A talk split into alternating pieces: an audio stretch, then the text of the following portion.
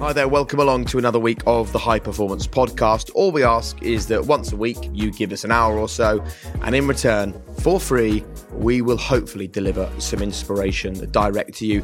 Just a quick reminder that we would love it if you would also check us out on YouTube. Just type in High Performance Podcast, hit subscribe, hit the notification bell, and you can actually watch the interviews that you've listened to here on the podcast. It's well worth doing, and we'd love you to do that. You can find us as well on Instagram at High Performance. And this is what you can expect from this episode. I think we're all chasing yet. and if we realize that we never are going to arrive, that's the point. There is no yet. It's always yet. and then if we can go, ah, life's a verb. It's the process. Shit, that's as good as it gets. All right, I'm in. Oh, we are so excited about our guest today. I can't tell you what an amazing guy he was to speak to. So get yourselves ready for this week's High Performance Podcast.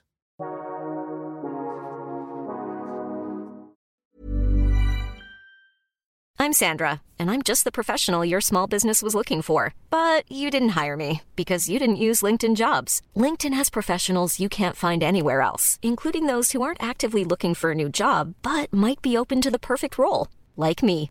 In a given month, over 70% of LinkedIn users don't visit other leading job sites. So if you're not looking on LinkedIn, you'll miss out on great candidates like Sandra. Start hiring professionals like a professional. Post your free job on linkedin.com/people today.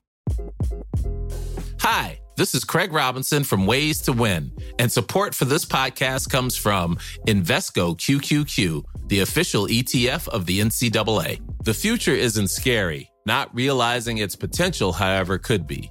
Just like on the recruiting trail, I've seen potential come in many forms as a coach. Learn more at Invesco.com slash QQQ. Let's rethink possibility. Invesco Distributors, Inc.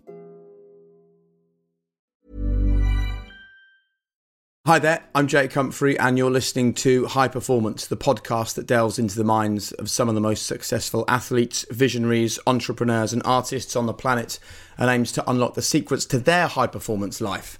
And you can't do a job like this on your own. Professor Damian Hughes, expert in high achieving sporting cultures, is alongside me. And Damian, we're about to have a conversation with a man who's not only achieved great things along the way, he's clearly been a great learner. And as we've learned from his new book, he's also a generous learner. Very much, Jake. I think um, what I'm excited about this is this is a, a guest that we're going to interview that's written a book packed with common sense, but he tells you about how to translate it into common practice. And that's a rare gift. And I'm really excited to explore that. Great. Let's do it then. Um, a few days ago, Damian and I ordered the books Greenlights, which uh, which arrived, and I obviously had high hopes, as did Damian, but this book exceeded them. If you haven't already gone out and bought this for Christmas, it's engaging, it's honest, it's to the point, but most importantly, it's full of takeaways that are genuinely translatable to our own lives. So, how does one of the planet's greatest acting talents, an Oscar winner no less, have learnings for your life and mine? Well, you're about to find out. So, welcome to the High Performance Podcast, Matthew McConaughey. Good to be here. Thank you for that introduction. Geez, I could have listened to y'all for a while. That word translate, as an artist, that's that's that's what I'm that's what I'm hoping for. That's what I'm going for. You know what I mean? It's like the difference between self-expression and art. All art is a form of self-expression, but all self-expression is not art. But if it, self-expression can become art and it's translatable, um, then that's that's my biggest compliment to any work uh, that I do, and my biggest compliment to anybody who puts work out in any art form. That I go, oh, it translated to me. Thank you. So, who did you write this book for then? Because it definitely does translate, and I, I was wondering whether it was kind of written as something to leave the children. No, I mean they're not ready for it yet. I mean they're they're 12, 10, and 7. If they read this book now, they'd have a whole lot of questions for Popeye that Popeye would need for a long time to answer. So, man, I got to be. I mean, I wrote it for me. And you know, you asked that question, and it makes me it makes me realize that this is a a, a theory that you guys proposed indirectly in in your in introduction to me. It's a theory that I think lines its way throughout the book. It's a theory that um, uh, I'm even crystallizing more in talking about the book and even my future thoughts, which is the more personal we get, the more relatable we can be. The more selfish we actually get. If we actually go after true selfishness, I'm into redefining this word. The more selfish we get, the actually more selfless it can be. These contradictory things of no, I did it for me, so it's not for you. Well, actually, no. If I'm really focused on the subjective I, I noticed in the writing this book, I was that's when I noticed I was like, boy, the deeper you're going into the I, Matthew, the more it appears to be relatable to the we.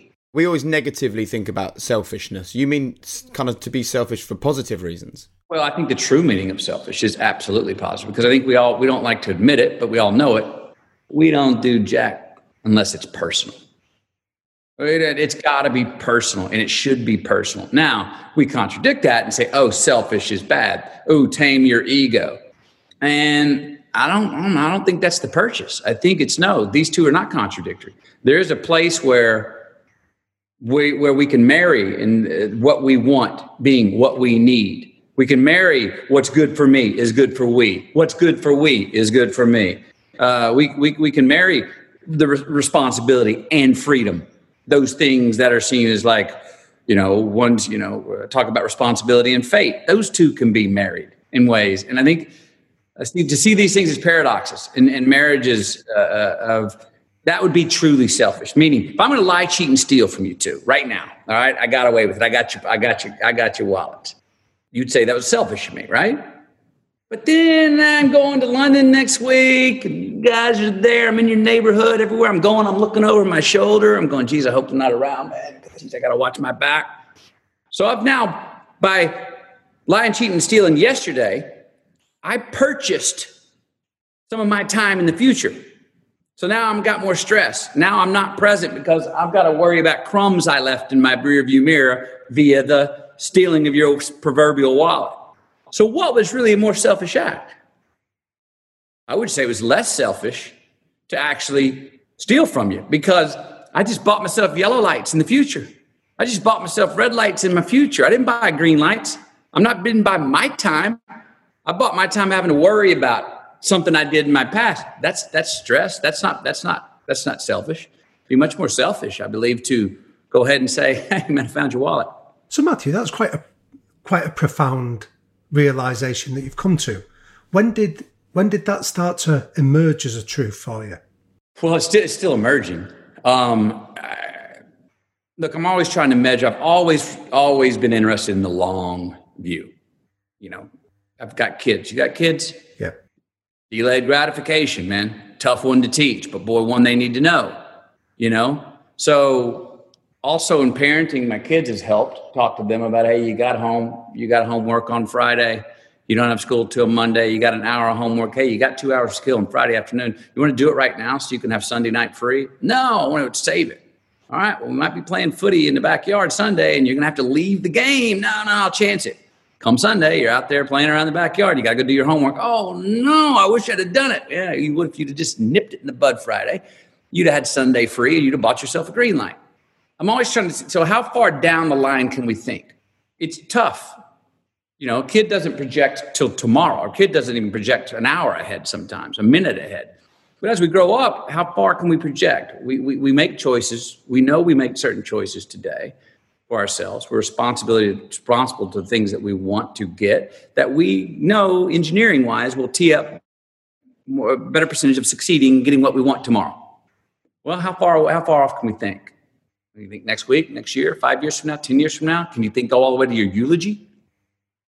You know, and, and, and think back. So I've always just been I've always been entertained by that thought of okay not only let me think about the subjective i selfish thing i want now let me go be the eye in the sky the subjective third person royal we and have a look back and go what's this look like?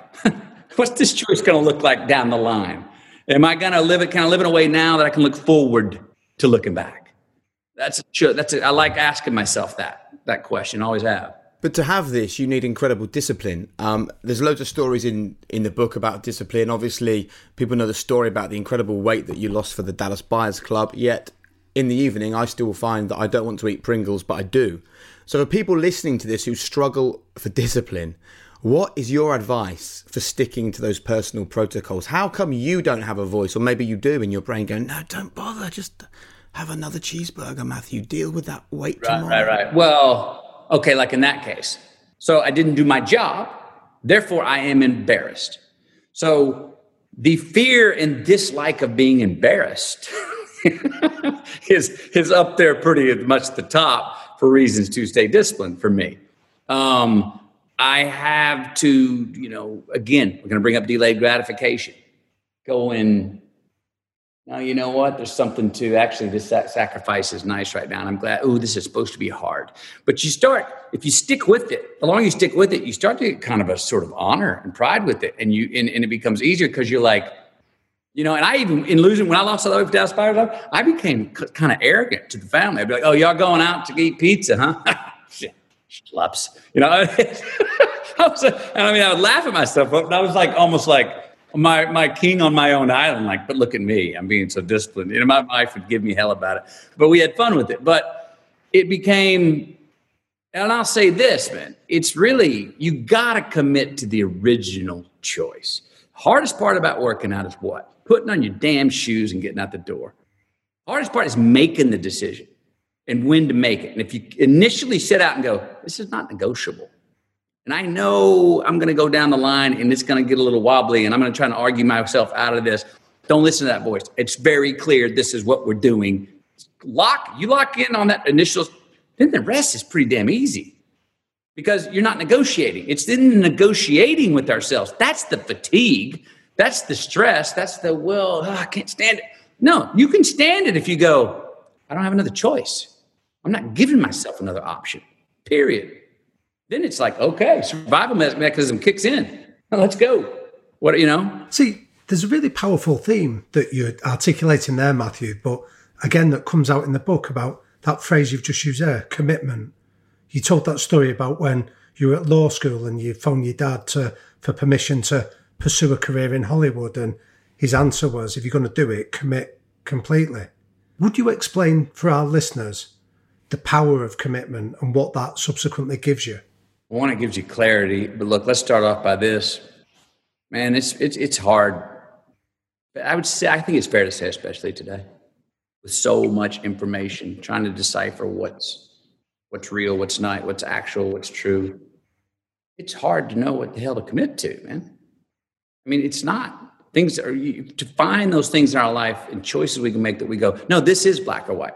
This is what I stand for. This is what I stand against. It's tough because as we grow older, we get we have empathy, we have understanding, we have compassion, even maybe for ourselves. We can go, well, I want to hear the other side of the story. Well, I want to, I can entertain, I can work too. And I think if you get past going, ah, now I'm I'm I'm adrift in the shades of gray. I'm adrift in a form of moderate compromise. So I really don't know what I stand for against. If we get past that and into the paradox of, oh, actually, no, I'm seeing the, the, the third eye truth in understanding both sides. And but I'm still making my choice and I know what I'm about and what I'm not. Look, to be it's it's a gift to have something and to find things in our life that we can be committed to. We're giving ourselves because we it gives us about a, a, a, compass, man. It gives us an anchor in this world. And even I've found that it gives me courage to try out new things if I'm anchored, meaning like my family's non negotiable. Me as a father, non negotiable. Me as a husband, non negotiable. Boy, to have those and go, well, whenever nothing else makes sense in the world, I got that. And I know if I go to that, I can't go wrong. It's good to have that. And I have more courage to go out further and try out different things because I have this linchpin, or maybe it's faith. Um, but to be obsessed, to get, find something that you can get obsessed with that is actually could be a healthy obsession. To that you want to be a perfectionist about, that you want to do it as best as possible, that you want to. That, that's a, a gift to be able to do it, and it's not supposed to be easy I don't know if it was easy, it wouldn't be near as fun once you get it or once you pull it off another day, another week, another year, another life. Um, but can you can you keep, you know, it's hard to balance all these things. Meaning, if I'm to go get obsessed with the role of my career, well, if I didn't have my family with me on location, I'm if I'm going in if I'm going in the asset section on my career, man, I'm really doing a good job nailing this character. But I'm kind of going into the debit section back home with the wife because I hadn't seen her in a while. Kids hadn't seen me in a while. Friends I haven't talked to, and actually I haven't been getting enough sleep or eating, so my health's kind of going to debit. So, so, so how do we keep these things all balanced? Tough to do. Um, luckily, I get my family to come with me. I have a wife that a support system around me that tells me when I go out the door in the morning, don't look over your shoulder. Go be obsessed with this role today. I got the kids. I got the house. Get your ass out there and do it. So I have a support system that helps with that. And if you don't have a support system like that, it's harder because you go get obsessed with something. You're like, well, what am I going to miss? Am I missing another opportunity if my head's so down in the process? You know what I mean? What about people then, Matthew, who are listening to this conversation and they want to be where you are? They want to be passionate. They want to look at their life and know they're going in the right direction, but they're struggling to find the thing. We've already said how hard it is to know who you are sometimes, I think, in the modern world. What's your advice for those people? Because you talk about responsibility. Is it all of our responsibility to know what what we should be, what makes us tick, the life we should live? If we choose it to be, again, I would say it's our, it's a choice. But I think I hope I'm not being condescending to say that I think everybody is on some level is extremely interested in, in, in, in the introspection and investigation of who are they individually and who are they in this world and what how do, how do they dance? What's the reverb? What they give out and what comes back? What's the supply and demand of the life we live every day? And it's in, in, in, in the relationship with the world. So then you break down the world, our careers, our time, families. It's hard to know who you are and what you want to do. I write about this in the book. So first, take that pressure off yourself and start with process of elimination. Meaning like, dang it, I'm not getting what I want. I don't know what it, well, who I am. I don't know if I'm on the right track all right, forget that. That's a big question, Andrew. Let's just eliminate the things in our life that we know don't feed our true selves. Who are those people, those places, those habits that we keep going? I keep having a hangover every time I'm with them. That, it's that, I don't, I'm not getting residuals from that relationship. I always like it on the come, but I don't like it on the go. You know, I like, I like the approach, think I'm going to make, I keep going to that place. Damn, why do I every morning I wake up and I have a worse hangover in that bar, but I had the same drinks than I had in the other bar? same drink. Maybe it's the people, maybe it's the conversation, maybe it's the smoke in the air. I don't know. But start eliminating those things that don't seem to give us residuals. Think about it as ROI, return on investment. So if you eliminate enough of the things that we aren't and don't feed us, by process of elimination, mathematically, we will end up with better chance of things that we are that do feed us in front of us. Well, now, if we get to that spot, I think it's about saying or asking ourselves, what do I have an innate ability to do? What am I naturally gifted at? Parlayed with, and what am I willing to bust my backside work ethic wise to be good at? So biology and giddy up. You know what I mean? Um, and boy, if we can match those two, then I think we have a better chance of succeeding at least on a level that Mon- the proverbial Monday morning and Monday feels constructive. It doesn't mean we all become rich and famous. If we all did every, if we all only did what we loved, unemployment would be through the roof. so, so I'm not talking about do what you love. No, no, you can you you can learn to you can learn to really enjoy doing something that you may not love, but you can enjoy the feeling of being good at doing something well. And you do something well, you like to do it more. Um, but if you can marry, if we can marry innate ability with giddy up, with work ethic, with I'm going to educate myself for that, or I'm going to work towards that, and I'm willing to outwork somebody else next to me, my competition, whatever, at something that I have an innate ability for, I think that's the honey hole. Because a lot of us chase things. Look, I'm 5'11, three quarters got you know 33 inch waist 32 inch legs my waist longer than my leg. i wasn't going to be an nba basketball player no matter how many places or, or play camps i would have gone to or no matter how hard i worked. I didn't have the innate ability. I may have had the giddy up. But if you ain't got the innate ability don't take don't go play the giddy up on the thing that you're like i'm not that's not going to happen bro. You know what i mean? This is a really interesting one for our listeners that might find themselves say stuck in a job that they know doesn't excite them, but they have a level of competence at it and it brings in the bills. And you were on a similar path in terms of pursuing your law degree and you were looking to pursue that route. What were the kind of questions that you were asking yourself that gave you the courage to walk away and pursue the risk of a career in Hollywood? Well, I was a sophomore in college at this time, and the only thing I had ever thought I wanted to be or had talked about with my family or was expected to be was a lawyer. And I was right on with that. thought I could have gone on and been a, been a decent lawyer and would have been excited about that. But around my sophomore year, I started not sleeping well with the idea that, wait a minute, two more years here, then I go to law school for four years, then get out and get a job. I'm going to be 30 before I actually get in there. And I was like, I'm not sure I want to spend my entire 20s learning a craft. I want to feel like I just want to try to put my mark in here somewhere or just go find out. I need something more experiential. I need to, you know, I need, it's got to get my hands in the clay and something.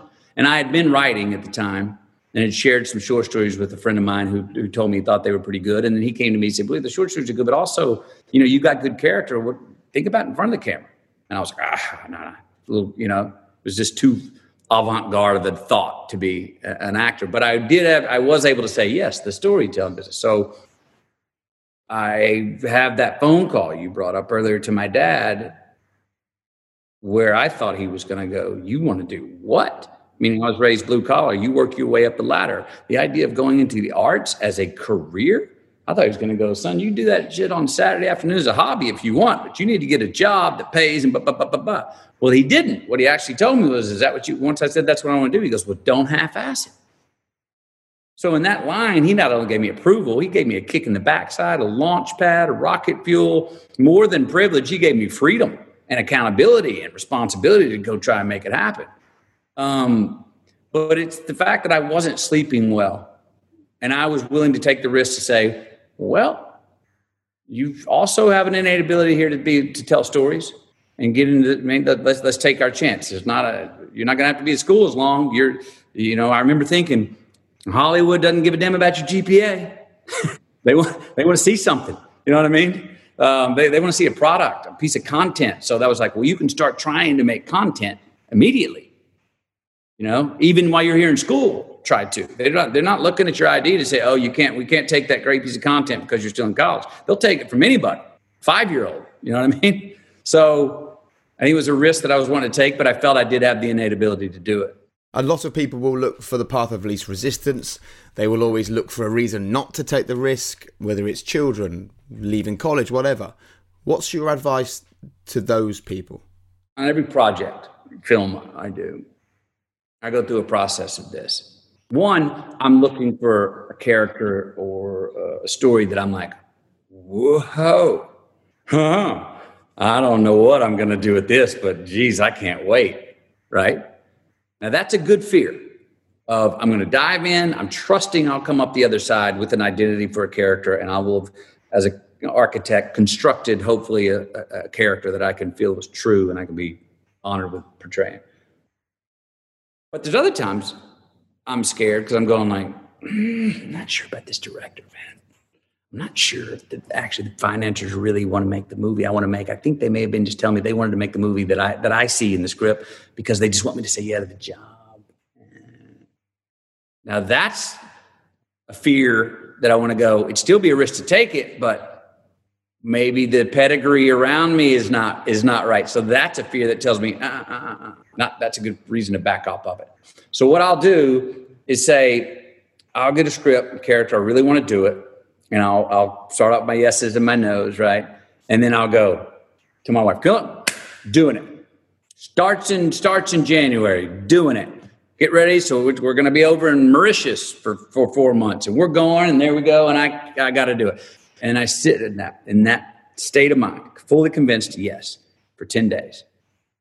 And I then measure myself for that 10 days. Well, how many times did you start seeing the world through the idea, through the eyes of this character, jotting down notes? You're already getting creatively turned on. Um, uh, what what did, did, two other opportunities come up in January that you already immediately said, nope, not doing it because I'm doing this other thing? That's a good reason to usually say, yes, let's do it. But alternatively, 10 days go by. Man, I woke up in the middle of the night three times going, oh, I'm not sure about so and so in this movie. I'm not sure about that. Well, that's something to listen to as well. Maybe that's a reason not to. So then after 10 days, I go, now I'm going to live 10 days. No, I'm not doing it. Miller, not doing it. Call off the trip. We're not going away. Now I measure that 10 days. Now what wakes me up at night? Did I wake up at night going, think you dodged a bullet there, buddy. Good move. Or did I wake up at night going, I have to play that character in this movie. I have to. No, I can't believe I let that go. Well, that then leads to a good reason to maybe go, let's do it. So to measure, to, to, to commit to yes to something, see how you feel, see what bubbles up. To commit to no, see what bubbles up. But convince yourself that it's happening. It's not foolproof, but it helps a lot on measurement of whether whether to take the risk or not. So do you check in with yourself often? Every night, maybe? And I try to through the day. I mean, I don't have a you know a scheduled ritual. I, you know, I, I, I check in. We as a family check in with gratitude before meals, and then I check in. You know, with myself through the day, and then at the end of the day, I like to go back and try and do a little inventory of what, how was my day. Why am I having trouble remembering what I had for breakfast? Why am I having trouble remembering? Well, that means you need to slow down and actually go back and think so you can have some demarcations between the events. Because, you know, we get busy, they all start piling up on each other. And I'm good in autopilot. I'm really good when I'm running, you know, I'm like, line them up. I'll, I'll remember what the hell I did next year. You know what I mean? I'm good. I'm good in that mode, but I like it better when I'm like at the end of the day. Okay, demarcation. How did we do today? We knew we had a big week. Monday. Yep. Yep. Good. Nailed that one. Okay. Put that aside. What do we got now? A little small projection. What do we got tomorrow? What time does the day get started? We've got okay. We start with that. Yeah. I got that break. I mean, we can have lunch and then I'll come back First part of the move, days about green light. Second part's about MOC. Then I got the kid. Yep. Okay. Three different mode. Yep. Got it. Then I'm, that helps me go to sleep. But I, um, I do do a little check in with the day and a little projection into let's look at what we got tomorrow. So where does the diary keeping fit in with that then, Matthew? Because that really intrigued me that you kept a diary for so long. Is that not part of your way of processing events and making sense of the world around you? Well, sure it is. I mean, it's, you know, what do we usually go to a diary for? A journal, especially when we, we go there when we're lost, when we're having trouble, when we're trying to figure shit out and we're confused. And that's what I originally went to it for. You know, why'd so and so break up with me? Why do I got pimples on my face? Why, you know, that kind of stuff. As a 14 year old kid. And then I remember reminding myself in my early 20s, I was in a time in life where I was rolling. I mean, my relationships were good. I had cash in my pocket. I had a four handicap in golf. I had a girlfriend. Uh, I was making grades. Mom and dad were happy. I was rolling. Well, those are the times you don't really go write in your diary, right? Because you're like going, I found it. I'll never lose it. Which we all know is false because you will lose it and you will get in a rut again. You will, when you're on frequency, you will get off frequency again. There is no ta-da moment. so I remember going, you better write, you better keep writing now while you're rolling. Because when you do get off frequency again later in life, you might, you, you might, you might want to have something to look back at. And I did, and that practice helped me in times when I was in a rut to go back and go, well, you had this year here where you were catching green lights in life I mean, not relationships, job, uh, sleep, self respect, uh, self confident. And I look back and I was like, well, who were you hanging out with? Where were you going? How much sleep were you getting? What were you eating? What were you drinking? What were you doing first thing to start the day off? What was your, you know, were you going to church? Whatever those may be. And they helped me recalibrate and go, well, let's pick some of those habits up that we kind of thought we could take for granted here for a while. And they helped me get back on the rails a little bit. So, one of the phrases that Jake and I use frequently on this podcast, Matthew, is success leaves clues. That when you're successful, there's lots of clues left behind for it. And that sounds like what you've done over your career. Yes. And what's the world tell us to do? Dissect your failure. No, dissect the success too, at least, because you're going to need it. And there is a science to satisfaction. There was a really interesting two anecdotes in uh, in the book that intrigued us. Was that one was um, the liberation when you first played the role in Dazed and Confused that you almost just played the character, and then you tell the story about when you tried to do that same um, approach and you didn't read the script. so again, that's a really interesting way that you learn from failure and success. So how do you get that balance now, Matt? That was a time. Look, I fell into my first acting role. There were three lines written. I worked for three weeks. I knew my man, Wooderson. So I would just throw me in the situation and like somebody say something, and I just be my man.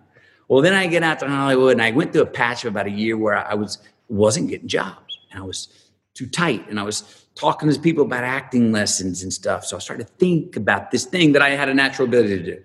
And as we all know, when you start to learn a craft that you may have an innate ability for, there's a transition to move it from the intellectual into the soul and the lineage and the body, you know? And that can be a awkward transition. kind of thinking about stuff where you are just kind of doing it. You're learning the math of what you of your poetry. And that, there's a, it's it's a good bridge to cross, but while you're on the bridge, it can be a little wobbly. And it was for me. So I get this bright idea that I'm like, I'm not getting any jobs. I'm, I'm, I'm, I'm, I'm, I'm auditioning, but I feel like every time I leave the audition, I'm like, ah, you left a little bit in the tank. You could have done more. You didn't take a risk. So I'm like, you know what? I got offered this blind offer on this job. One day work, no audition, nothing. Come on. I said, I'll take the job. And then uh, I get this idea. I go, you know what? I know what it is. I got to go back to how I did my very first film when there was no scripted lines, where I just knew my man and I did what my man would do and said what he would do. I've been overthinking this acting thing too much. So, you know what? I'm not even going to read the script. Give me the log line of who my guy is, what is his obstacle, what, are, what do I need, and what do I need to overcome. That's got to happen in the scene, no matter what. I, and I'll just be my man. And I'm not even going to read the scene. Bad idea. And right before we're about to yell action to do this scene, which I've never read or known nothing about, uh, the PA comes by, production assistant, Mr. McConaughey, would you like some sides? It's a miniature version of the script of scenes that day. And evidently, I was feeling a little insecure because I said, Yeah, yeah, let me have a peek of those. Right before we're about to go on action.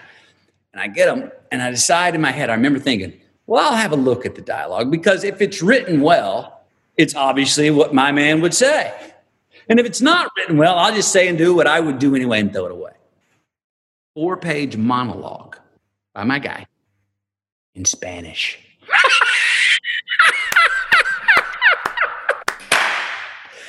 oh, man. And I remember saying, Can I get 12 minutes? Because I thought in my head that that was enough time to not be too inconsiderate to the crew but also enough time to learn a four page monologue in Spanish. Because, hey, I took Spanish for one semester in the 11th grade.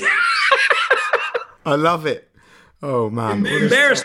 Sweat started, and I was so embarrassed that from then on, I said, no, no, no, no. You prepare to the hilt so you can have the freedom.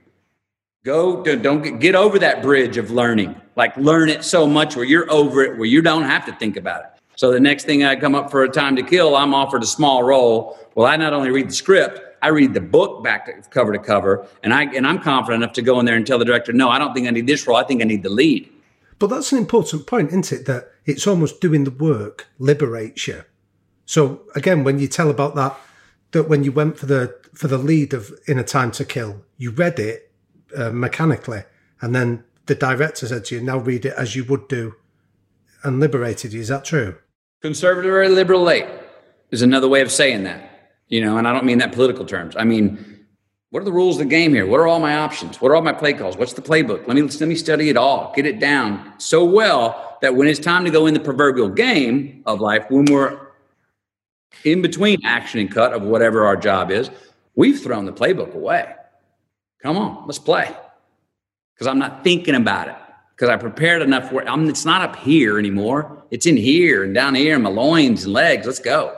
And it's so good to hear this, Matthew, because it, it reminds us of another theme we talk about often on this podcast, which is have an idea of where you want to go, but be flexible about how you get there. And you talk about that in your book as well unexpected red lights. And you've just given us some great stories relating to some red lights, but they send you down a path you weren't expecting, and green lights come your way. And that's that's exactly what's happened here. The negatives creating the positives. Look, you got to have the dark to appreciate the light. You got to, I mean, the yin and the yang, you got to, I mean, we don't like the yellow and reds lights in our life, but damn, if most of the time they aren't something we need. So then goes back to your earlier question do we recognize what the lesson we got from them? Because, yeah, all red lights and lights do suck if we don't actually realize what we were supposed to learn and if we don't realize what we're supposed to learn in the crises or hardships of life or things we don't get that we wanted, what do we do? Stuck on this little little merry-go-round of nothing but green lights, running out of gas because life's for nothing but entertainment. Well, that sounds like a bunch of, you know what I mean? Where's the evolution? Where's the ascension? Or, or, or as, I, as I tell my mom, who's, who's taught us this great trait of being resilient, right? So resilient, in fact, that you're taught to get up, dust yourself off, get up, dust yourself off, Karen, get up, dust yourself off. And I remember going to when I was 22 years old. And I was like, Mom, this theory of yours has been very valuable for me. And I would not be the man I am right now unless I would have this resilience you taught. But I said, it seems to have a loophole. She goes, What? I go, If you're so resilient and you just get up and dust yourself off and carry on every single time, you become a repeat offender of, of, of the thing you kept doing screwing up. Meaning, like, if, if, you, if, you, if you step in, step in shit and every time you step in shit, you pop up and scrape it off and keep running. And you come around the track again, you step in shit again. So the loophole is I think I'm going to not just scrape the shit off my boots right now and keep running. I'm actually going to turn around and go, why do I keep stepping in that pile of shit?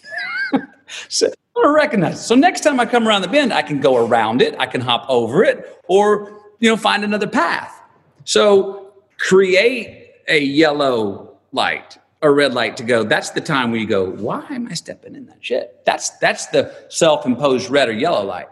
Or you say when we talk about taking risk, to realize what the lesson is the self-imposed yellow and red light. To go, wait a minute, let me take pause here. What am I supposed to learn from this? And if you do that, that yellow and red then becomes green. I'm Sandra, and I'm just the professional your small business was looking for. But you didn't hire me because you didn't use LinkedIn jobs. LinkedIn has professionals you can't find anywhere else, including those who aren't actively looking for a new job but might be open to the perfect role, like me. In a given month, over 70% of LinkedIn users don't visit other leading job sites. So if you're not looking on LinkedIn, you'll miss out on great candidates like Sandra. Start hiring professionals like a professional. Post your free job on linkedin.com/people today. Hi, this is Craig Robinson from Ways to Win, and support for this podcast comes from Invesco QQQ, the official ETF of the NCAA. The future isn't scary. Not realizing its potential, however, could be. Just like on the recruiting trail, I've seen potential come in many forms as a coach. Learn more at Invesco.com slash QQQ. Let's rethink possibility. Invesco Distributors, Inc. Whether you're a morning person or a bedtime procrastinator, everyone deserves a mattress that works for their style. And you'll find the best mattress for you at Ashley. The new Tempur-Adapt collection at Ashley brings you one-of-a-kind body-conforming technology, making every sleep tailored to be your best. The collection also features cool-to-the-touch covers and motion absorption to help minimize sleep disruptions from partners, pets, or kids. Shop the all-new Tempur-Adapt collection at Ashley in-store or online at ashley.com. Ashley, for the love of home. You gave the great example of your wife giving you the encouragement and support to go and pursue a role and we'll take care of things here, or your mum teaching you the skills of resilience. How do you bring people into your world that that facilitate that ability to learn lessons? I wade into relationships slowly.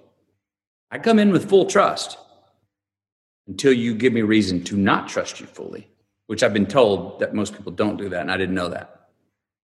But I wade into, I measure people, not all, you know, it starts off by what they say. That's usually the obvious, what they say and do. Then you start, you get to know someone. I start to read, try to read, well, what is it they didn't say and didn't do? What was in the quiet times? What was in between the pauses? You know, because we're all, you know, actors to some extent in our own life. We portray different things to get what we want. And, you know, I, I got no problem with that. And hell, I do it too. I've always said this give me the asshole over the dork. Well, at least you know where the asshole stands. Right? The dork's trying to be everything to everybody, which means he's about nothing. So just the asshole, at least you can go, I don't like that guy, but man, at least I know where he stands. you know what I mean? I can try, I can, uh, give me that guy. You know what I mean? So it's, it's, it, it, it's the dorks I don't like. And, and, and, of people that maybe try to get into my life that maybe have an alternative uh, ambition or do not really have their best uh, their best intents for me, or maybe aren't willing to get to know me well enough to actually promote the best of me, which I think we all know that I think that's my definition of what a good friend does. He knows you and he, and he, and he helps promote more of the best of you. That's what my wife's got a real talent of doing for me. And that doesn't mean she always says yes to me. And she disagrees, and she's like, "No, I think this one you're you're you're swinging out of bounds here. This is, uh, I think you, this is not. For, I know you're into new ideas, Matthew, but this one you're out of bounds, or whatever that is, a career choice or something." And I don't I don't have a huge circle of close friends. I have a lot of acquaintances, but I don't have I have a group of uh, uh, of men that I'm very good friends with that I call a fraternity of men that we all we naturally have we we are all investigating ourselves who how can we be better men? How can we be better fathers? How can we be better husbands? How can we also understand that we got to work and we got to create man's got to create man has to have work man has to have something that would go you know we have a different sense of accomplishment um, and i know i need sense of accomplishment i don't want to be obsessed by it but i'm like i, I, I do need to accomplish to have my own feeling of, of significance and so I like talking about people with big with big ideas. And again, that long view, we were going back. What what's the, what's that? What's what are we really doing here, man? What's really going on? We break this down. You know, um, tell you who's super fun to have these conversations with, fellow countryman Guy Ritchie. That guy never talked about the weather. He's straight too. All right, so you believe in God? Let's talk about it. Oh, and it's like he likes to go big quick. But I have a certain group of friends that we talk. You know, we talk, try to talk about the big things, existential questions what is it all about? What really matters? What doesn't? Given your background of coming from that blue collar um, background that you've described about your father and your mother and where you grew up, those seem like untypical types of questions that would be asked for somebody uh, in that environment. So, how would you encourage our listeners to start asking those questions and feel comfortable that the benefits of asking them are going to be worth it? Yeah, because I, you know, we didn't we were not an introspective family growing up. My mom and we didn't. We were not a well-read family. We weren't allowed to watch TV. We, my mom would put kick us outside to Mexico, play outside before we could read a book. um, so I don't know where the I don't know where why I started questioning those things early. Um, but look, on a very simple level, let's go back to what we were talking about earlier. That everybody that is going like, well, you know, for whatever reason, I don't, I am not purchasing what you're talking about, McConaughey, or maybe I don't understand it, or maybe I don't want to understand it, or maybe they're going, yeah, you're in a privileged position to sit on a choice for 10 days, yes, and 10 days, no. I got to make the decision right now, and I got three hours, you know, whatever that may be. Um,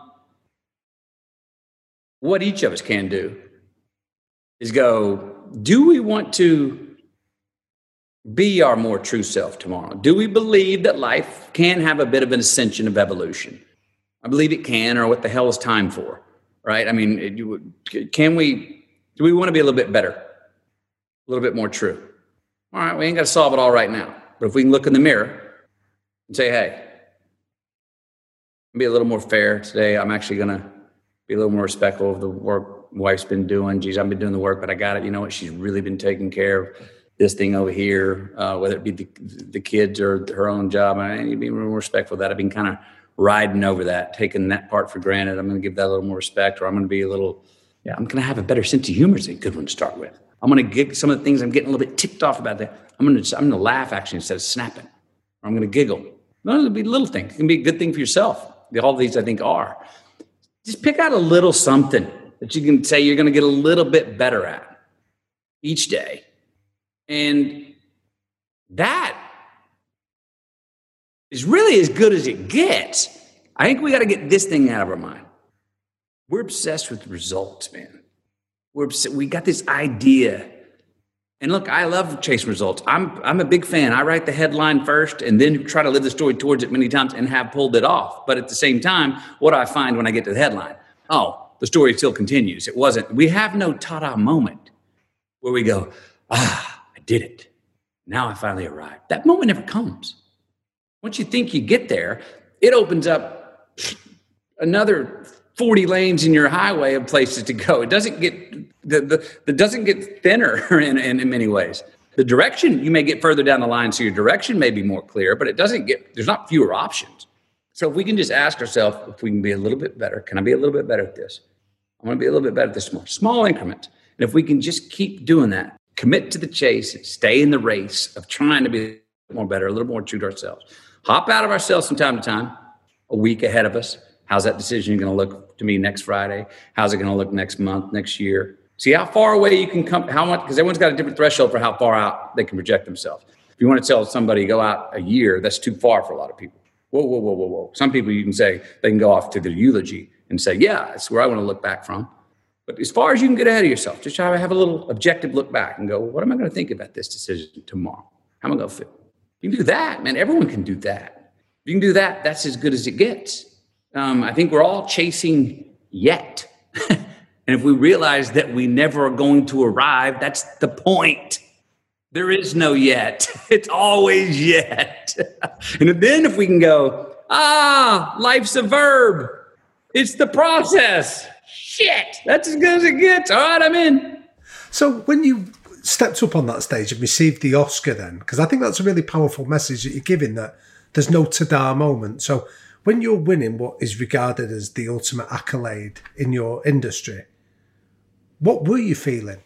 I was feeling first validation from my peers. All right. Second, that Mike, to go back to that word we started off with translation. I remember going like, you performed your craft, your art, Matthew, to such an extent that it translated to people and your peers who are great at what they do, and they deemed you to have done the most excellent job at this of anyone in the whole year. Boy, that's finite translation.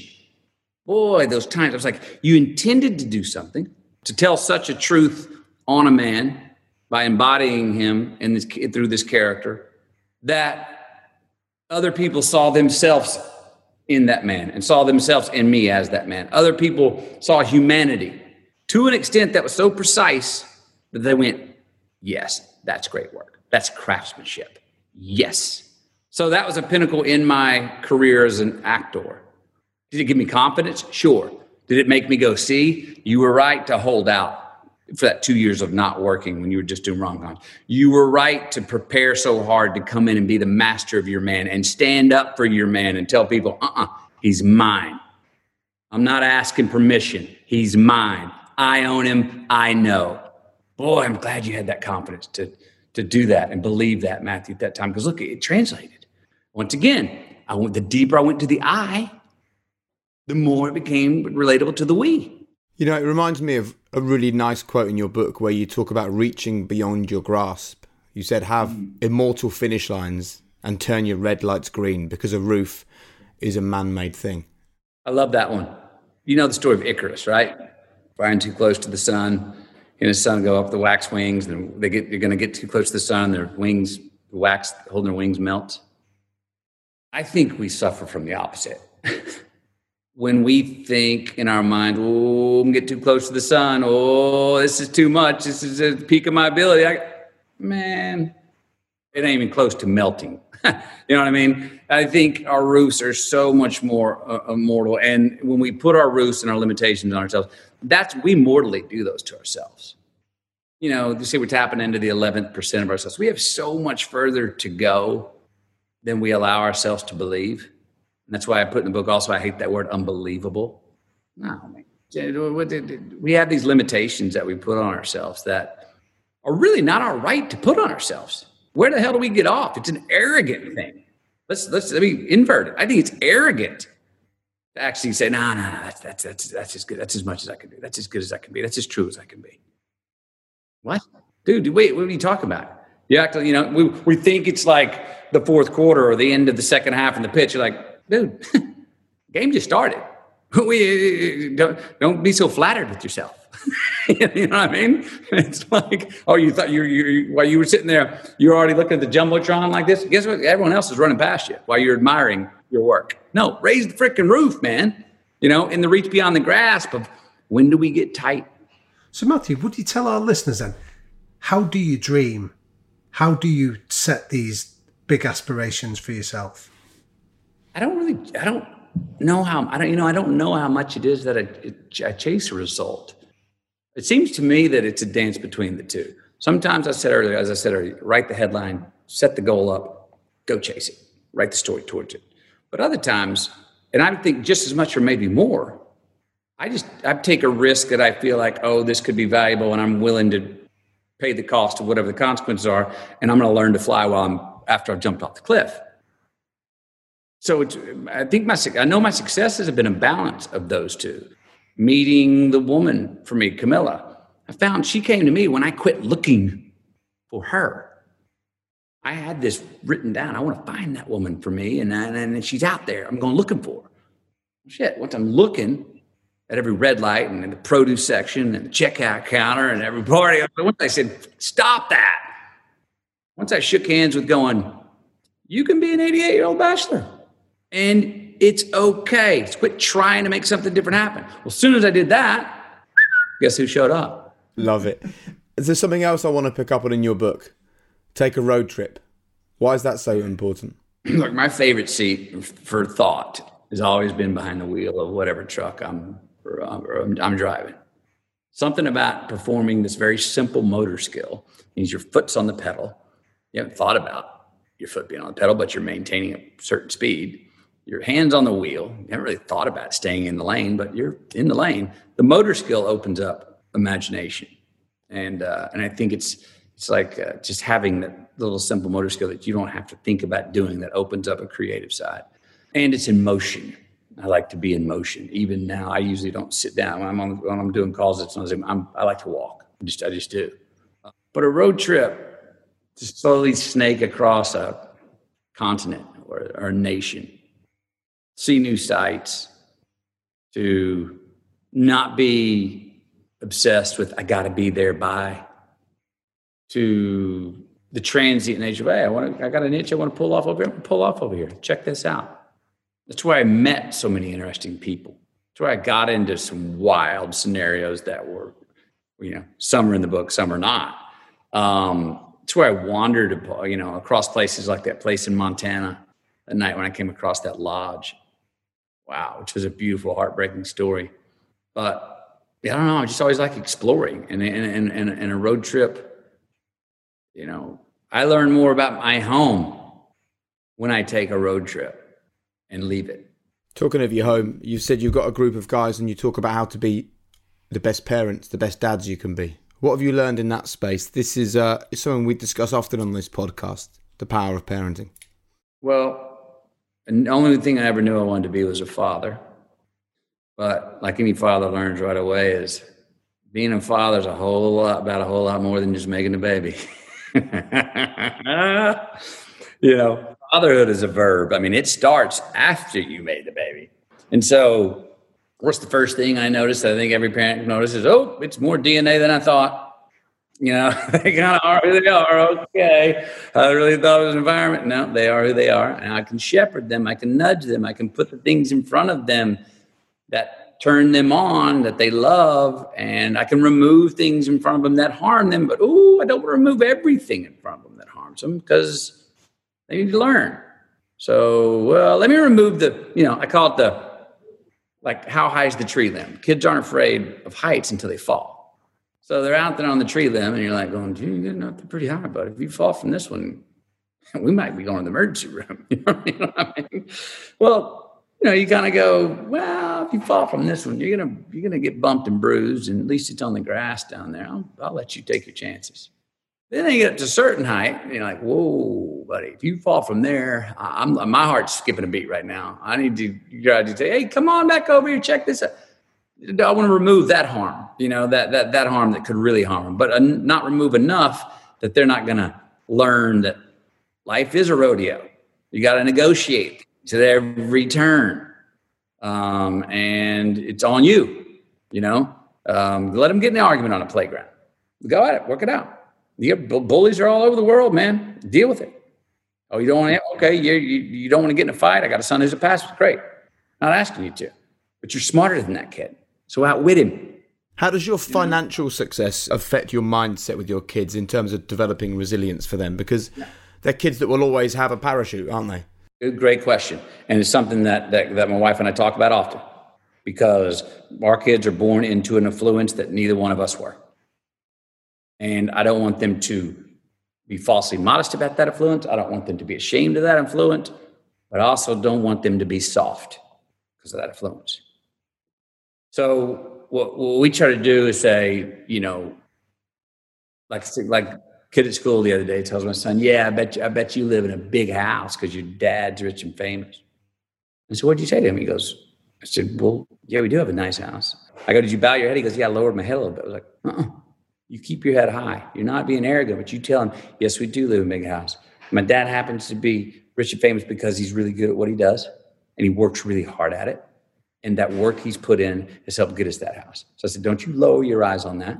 Also, don't ever look down on somebody if they got a smaller house or don't. It's not about that. It's about owning our affluence, but saying, again, because the work. A great lesson came when I won that uh, Acad- uh, trophy for Academy Award, Best Actor. Kids go, what's the trophy for? I said, you remember a year and a half ago when Papa was working and you got real skinny and you said he looked like a giraffe because his neck was so skinny? He's like, yeah. I go, well, the, remember how you'd wake up in the morning and I'd already be at work? And I'd be gone all day and then get back home at night. And I go, the work that I was doing each day in that month and a half, my peers deemed to be excellent and gave me a trophy for what I did a year and a half ago. They gave me a trophy for it today. So that idea of delayed gratification, I saw it click. Son goes, Oh, so you can do something now and be rewarded for it tomorrow? I was like, Bingo. Yes. Yes, you can. And so they have a, a, a lot of uh, affluence. I don't. I still want them to be kind. They got to have their manners. I want them to be. They're so conscientious. I want them to be autonomous and self thinkers. At the same time, I don't like poorly behaved kids, and we don't we don't allow that. And what you what do you value? Glad we got the house, but don't think that this is just what you get. Do you understand why we have this nice house? Do you understand why our pantry's full at COVID? And do you understand that there are people out there right now in COVID whose pantry are not full? And they need to find a job to put something in the damn pantry and they can't find one. Do you understand that? So we try to remind them, hopefully we're doing a good enough job and anywhere we go in the world to go to different schools or orphanages and trying to help out just to see, hey, this ain't now everybody's got it. So respect this. Do not take this for granted. And again, always going back to it's because of the work you do, what kind of work you do. And if you do really good work and you could, if you can supply something that's in demand in life and you could supply a good product, whatever that product is, an actual product or yourself, then you can you can you can possibly make a living at it. Brilliant. Look, Matthew, we've uh, we've reached the the end of our conversation, and we always finish with our guests on this podcast with uh, some quick fire questions. Your three non negotiable behaviors that the people around you have to buy into. Don't lie.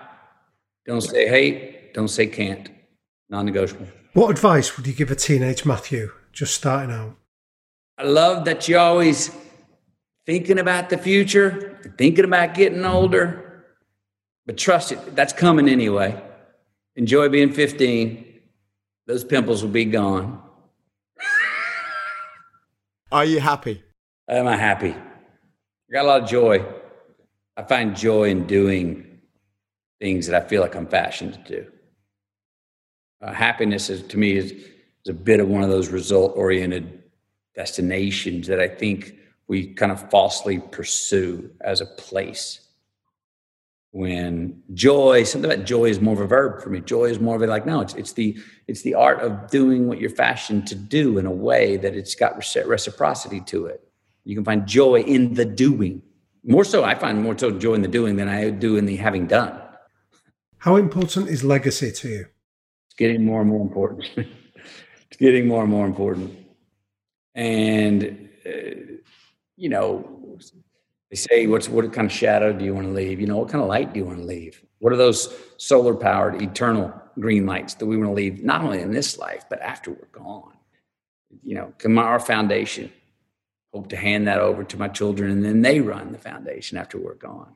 Trying to build things now and make choices to do things that I go, oh, that's going to live on. That's something you want to pass on. You can keep that garden can you can continue to tend. You can hand it down to other gardeners proverbial gardeners of that thing to tend it after you are gone and they will want to. And can it build?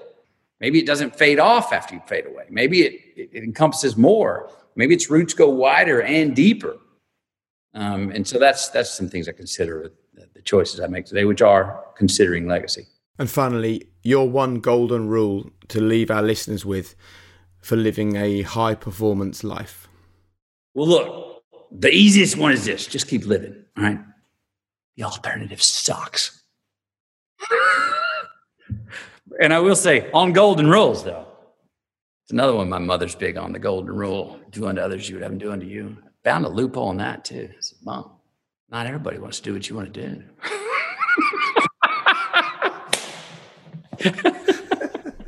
Listen, thank you so much for your time, Matthew. Sitting and talking to you, it strikes me that you're someone who's realised that every single action in your life has a consequence. You talk about leaving crumbs, not leaving crumbs. And I think as soon as we all realise that instead of thinking of the big thing that's five miles down the road, focus on the tiny thing in front of us because that is the thing that will have a consequence for the next step and the step after that. And it's um it's an absolute pleasure to sit and talk to you. Step at a time with the big picture in mind. Yeah. Enjoy talking to you, man. Thanks very much, and uh, listen. Thanks for thanks for everything you've done, and then for for putting it down in Greenlights. And if you're listening to this podcast, please, um, it's it's not Christmas yet. Go out and buy it for someone, and you might just give them um, some inspiration for 2021. Goodness knows we all need it. Matthew, thank you very much. All the very best uh, post COVID out there in the United States, and we really appreciate your time. Y'all as well. Maybe see you in person next time or not, but until then. Damian. Jake. Well, look, we're we're recording this late in the evening in the UK. Matthew is back home in the States. You can feel the energy though transmitting from the United States to the United Kingdom, can't you? Yeah, definitely. I think um, I sometimes call it the Gandhi rule on this because Gandhi said that complete harmony comes from when your words, your thoughts, and your actions are all aligned. And he's definitely a man that uh, as we said in the introduction, he's translated common sense into common practice behaviors, uh, and that's with his thoughts, his words, and just the way he lives his life. And what I think is brilliant is that there will be people listening to this going, well, of course he's happy, and of course he's successful, and of course he's done well because he's Matthew McConaughey. But he's only Matthew McConaughey, the actor who we all know, because of those decisions that he's made. Like he clearly takes absolute responsibility for his parenting, for his career, for his relationship with his yeah. wife, for approaching things in the right way. He thinks about everything. There's no element of just floating through, is there? No, definitely. And I think that's I, it's a really good point you made, Jake. That I think we get blinded by the outcomes. That is a you know is an Oscar-winning actor, but the process that he put into pursuing that acting career when he chose to move away from a career in the law is the same one that he does now when he decides he's going to take on a film. It's that idea of weighing up, taking time to reflect on whether he's going to be happy, whether he's going to enjoy it, and then committing completely to it was something that he's been doing long before fame, fortune, and prestige ever found him. Well, I really enjoyed it. It was an absolute pleasure to to sit and, and chat to him alongside you as ever. Thanks again, man. No, thank you, mate. It was a proper privilege, that one. I've thoroughly enjoyed it. So interesting, isn't it? Listening back to the conversation with Matthew McConaughey, and I can't wait to see what people think of it. Um, but the reaction to the Billy Monger episode from last week, Damian, has also been really interesting. Been great. I think um, people have been listening to a 19 year old boy delivering wisdom that it takes many of us a lifetime to uh, uh, to acquire has been uh, really quite significant for a lot of people. We had a message here saying, Billy Monger, what an inspiration to us all. Everyone should listen to this. Don't let disabilities or setbacks in life stop you from living life to its fullest and achieving your goals and dreams. That's from Mark Bold. And what I like about that is that like, I am acutely aware that sometimes you and I sit on this podcast and tell people to recover from setbacks and crack on with life. Well, you and me have had some setbacks, but nothing like what Billy's been through. So when Billy sits here and says, listen, there's a great line where he said, "You know, I'm still me. Like I might have lost my legs, but I'm still me."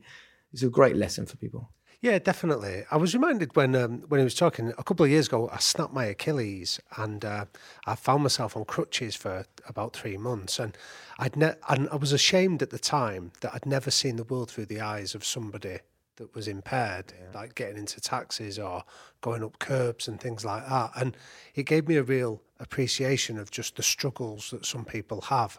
And what I love about Billy was there was no self pity, there was no bitterness. It was just a case of let's deal with what life's thrown at me and let's still make the best of it. Yeah.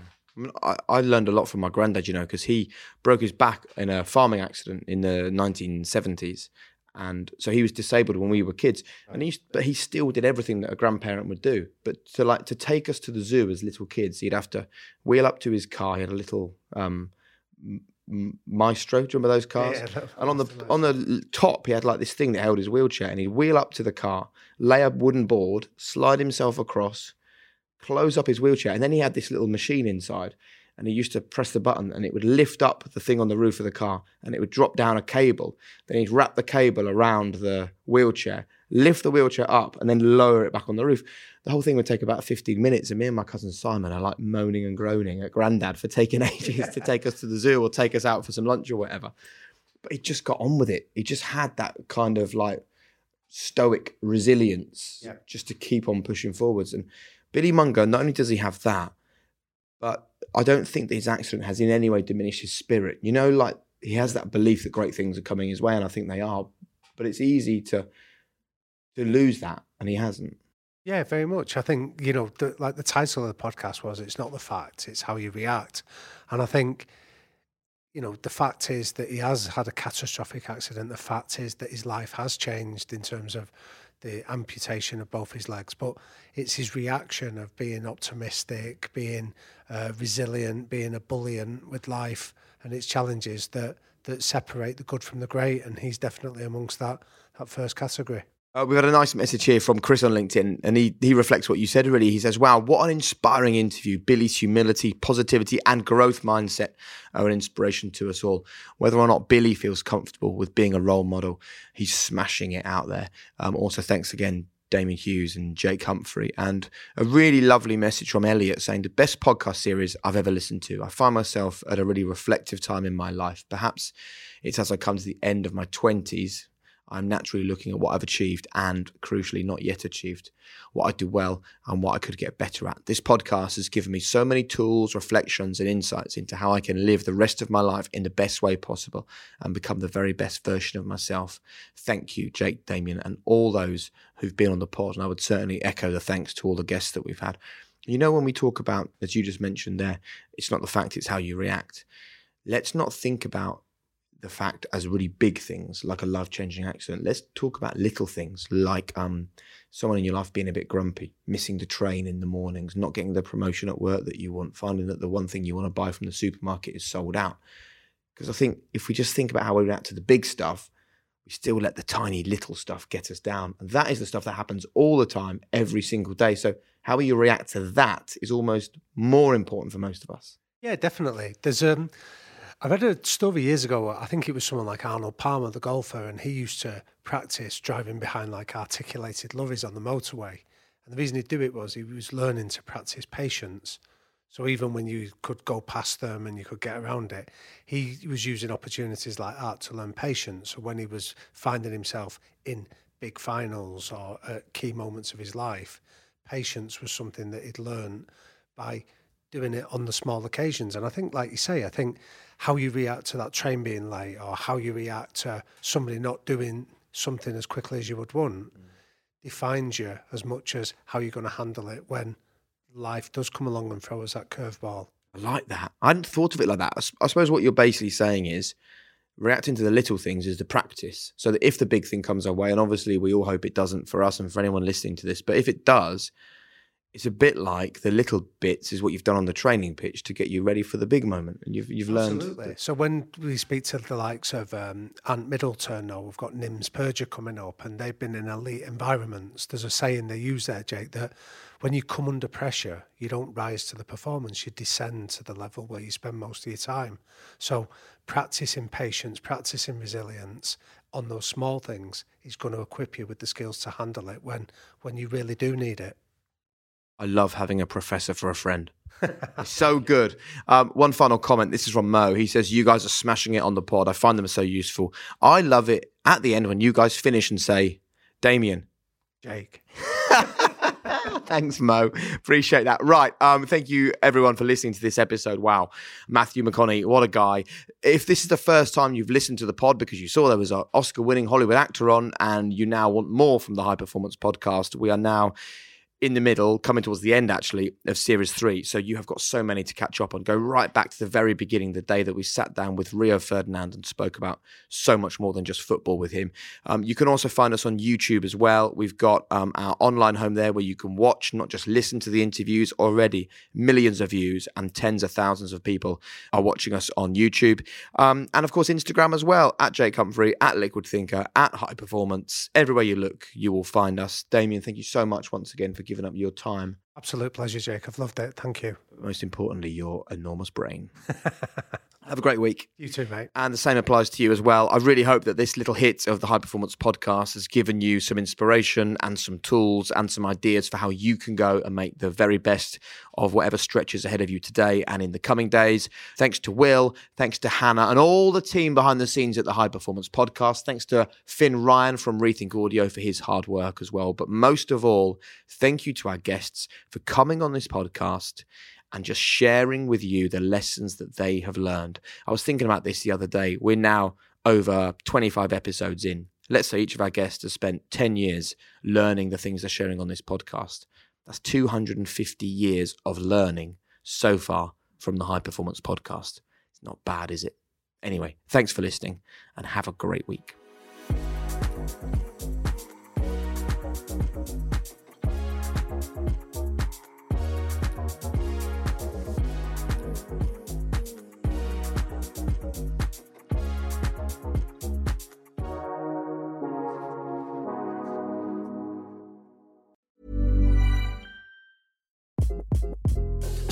This is Craig Robinson from Ways to Win, and support for this podcast comes from Invesco QQQ, the official ETF of the NCAA. Invesco QQQ is proud to sponsor this episode and even prouder to provide access to innovation for the last 25 years. Basketball has had innovations over the years too. We're seeing the game played in new ways every day. Learn more at Invesco.com slash QQQ. Let's rethink possibility. Invesco Distributors, Inc.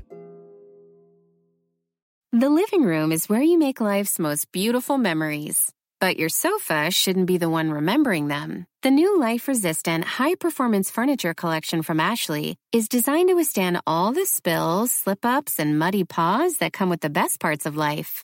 Ashley high performance sofas and recliners are soft, on trend, and easy to clean. Shop the high performance furniture in store or online at ashley.com. Ashley, for the love of home.